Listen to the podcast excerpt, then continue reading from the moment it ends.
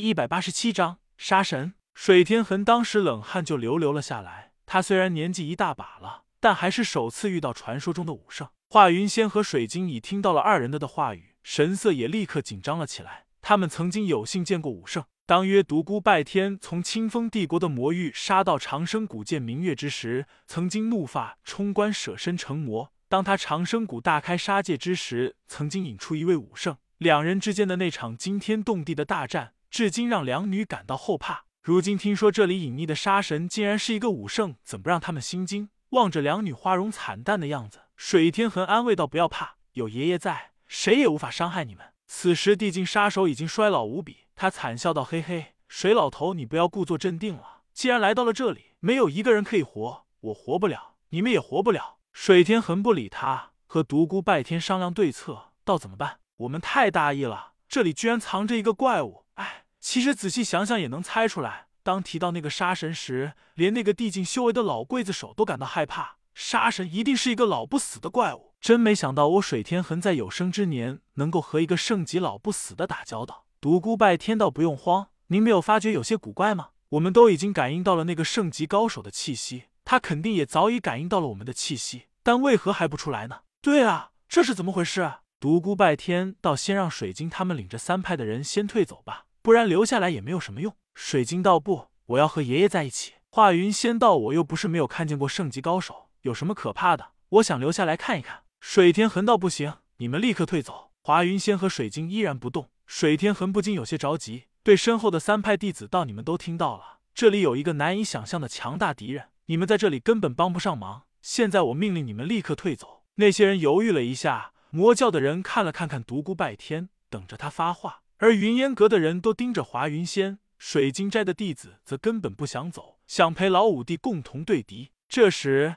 地境杀手突然大叫道：“杀神，您为何还不现身？您一手开创的杀手组织已经覆灭了，江湖中最为悠久的杀手集团已经不存在了，而罪魁祸首就是眼前这些人，难道您真的要放过他们吗？”小山之上发出一声苍老的叹息，一个衰老的声音叹道：“哎，我不是告诉过你吗？不要来打搅我，你为什么不听我的话呢？”地境杀手脸上露出惊恐的神色，道：“我知道，我不该打扰您老人家，但这帮人如若不死，我死不瞑目，我要亲眼看着他们在我眼前死去。”那个苍老的声音叹道：“你为了一己之私，竟然来扰我清修，你不知道我在我元气还没有恢复过来的时候不宜动手吗？你难道让我再次沉睡几年？小小的一个杀手组织有什么大不了？灭了，还可以重新建立。”说到这里，苍老的声音逐渐发寒，空中传来一阵剧烈的能量波动，四周的空间似乎发生了扭曲，景物一阵模糊。地境高手吓得脸色大变，身躯忍不住一阵战栗。在场的每一个人都感到了一股恐怖的力量自小山上汹涌而出，浩瀚的能量波动如潮水一般在小山周围波荡。三派弟子平生第一次遇上传说中的武圣，惊异、好奇兼而有之，但更多的是恐惧。这只在传说中出现的人物，如今将以敌人的身份出现在他们面前，这无疑是一个死神。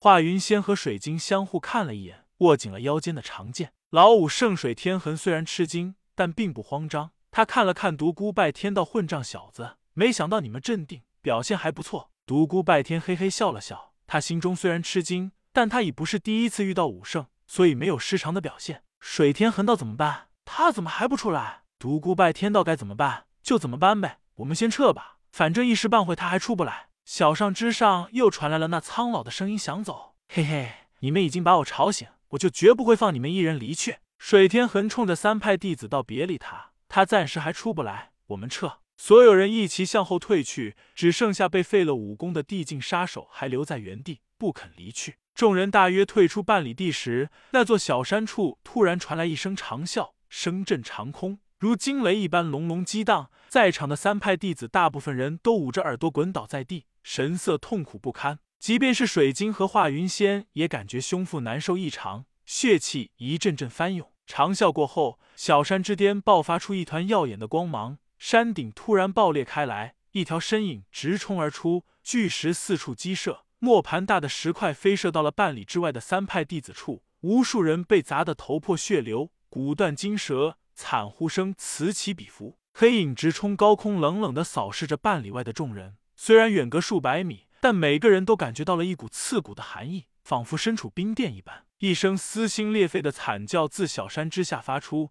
刚才巨石四处击射，地境杀手竟然奇迹般的活了下来，但此时他却被空中的圣级高手发出的璀璨锋芒洞穿了身体。老杀手的身体被摧残的千疮百孔，惨不忍睹。远处的众人虽然看不清他的惨状，但从他凄厉地长嚎也能够猜出一二。当地境杀手声音枯竭时，空中的圣级杀手如电光一般飞到了众人的上方。此时三派弟子有一半人已经倒在了地上，那些人或是被圣级高手的笑声震晕了过去，或是被巨石砸得重伤不起，所幸没有人不幸身亡。所有人都脸色大变，圣级高手太过狠毒，竟然将自己的手下残杀，对待自己人尚且如此，何况是他人。华云仙和水晶紧张异常，他们万万没有想到在这里会出现一个武圣，和武圣作战简直不敢想象。老武帝叹了一口气道：哎，居然出现了传说中的人物，前辈可是千年前威名大振的武圣杀神，以杀手的身份攻至化境，最后勘破生死，迈入圣级领域。空中的武圣点了点头，倒不错，正是老夫，没想到千年过去了，还有人会记得我，真不容易啊。水天痕道：我也是听那些杀手说，他们的杀神早晚会回来，才联想到的，没想到真是是前辈，您已经勘破生死，已经跳出了红尘，难道您还要难为我们吗？杀神冷笑道：嘿嘿，谁说勘破生死就已跳出了红尘？天下第二杀手组织为我当年亲手所创，如今竟然毁在你们这些人手上，我既已得知，焉能不报此仇？况且你们将我从沉睡中惊醒，害得我将从新闭关半年，我怎么能够咽下这口气？独孤拜天突然讥笑道：嘿嘿，这样说来，你千年来一直龟缩不出，是因为身体有伤，一直在疗伤，对否？小子你是谁，竟敢对我如此无礼？哦，原来小小年轻已经达到了地级境界，怪不得这么张狂。不过你选错了对象，我这个人向来不惜财，犯我者必杀之。独孤拜天毫无惧色道：嘿嘿，你一个千年的老怪物和我们这些小辈动手算什么本领？有本事去找那些巡天者报仇，他们将你打伤了，你怎么不敢再次打上门去？一躲就是千年啊，难道就懂得欺负我们这些后辈？圣级高手恼羞成怒，同时大惊道：你你听谁说的？你怎么会知道巡天者？独孤拜天笑道：我知道的事情还多着呢，我还知道巡天者每百年巡视一回，专找你这样的半吊子武圣开刀，真正实力强劲的古武圣逍遥自在，无人敢惹。圣级高手虽然已经暴怒，恨不得立刻将独孤拜天撕为粉碎，但还是忍住了。森然道说：你到底是什么人？你怎么知道这些隐秘？这时不光杀神迷惑，连水天痕、水晶、华云仙和三派的弟子都迷惑不解，独孤拜天所说的这些他们闻所未闻，根本没听说过。老武圣忍不住嘀咕道：小子，你在瞎说什么呢？独孤拜天不理他，接着道：我是谁？嘿嘿，你知道古武圣忘情魔君吗？杀神神色大变，颤声道：当然听说过，他老人家神功盖世，我怎么会不知道呢？你你难道是他的徒子徒孙？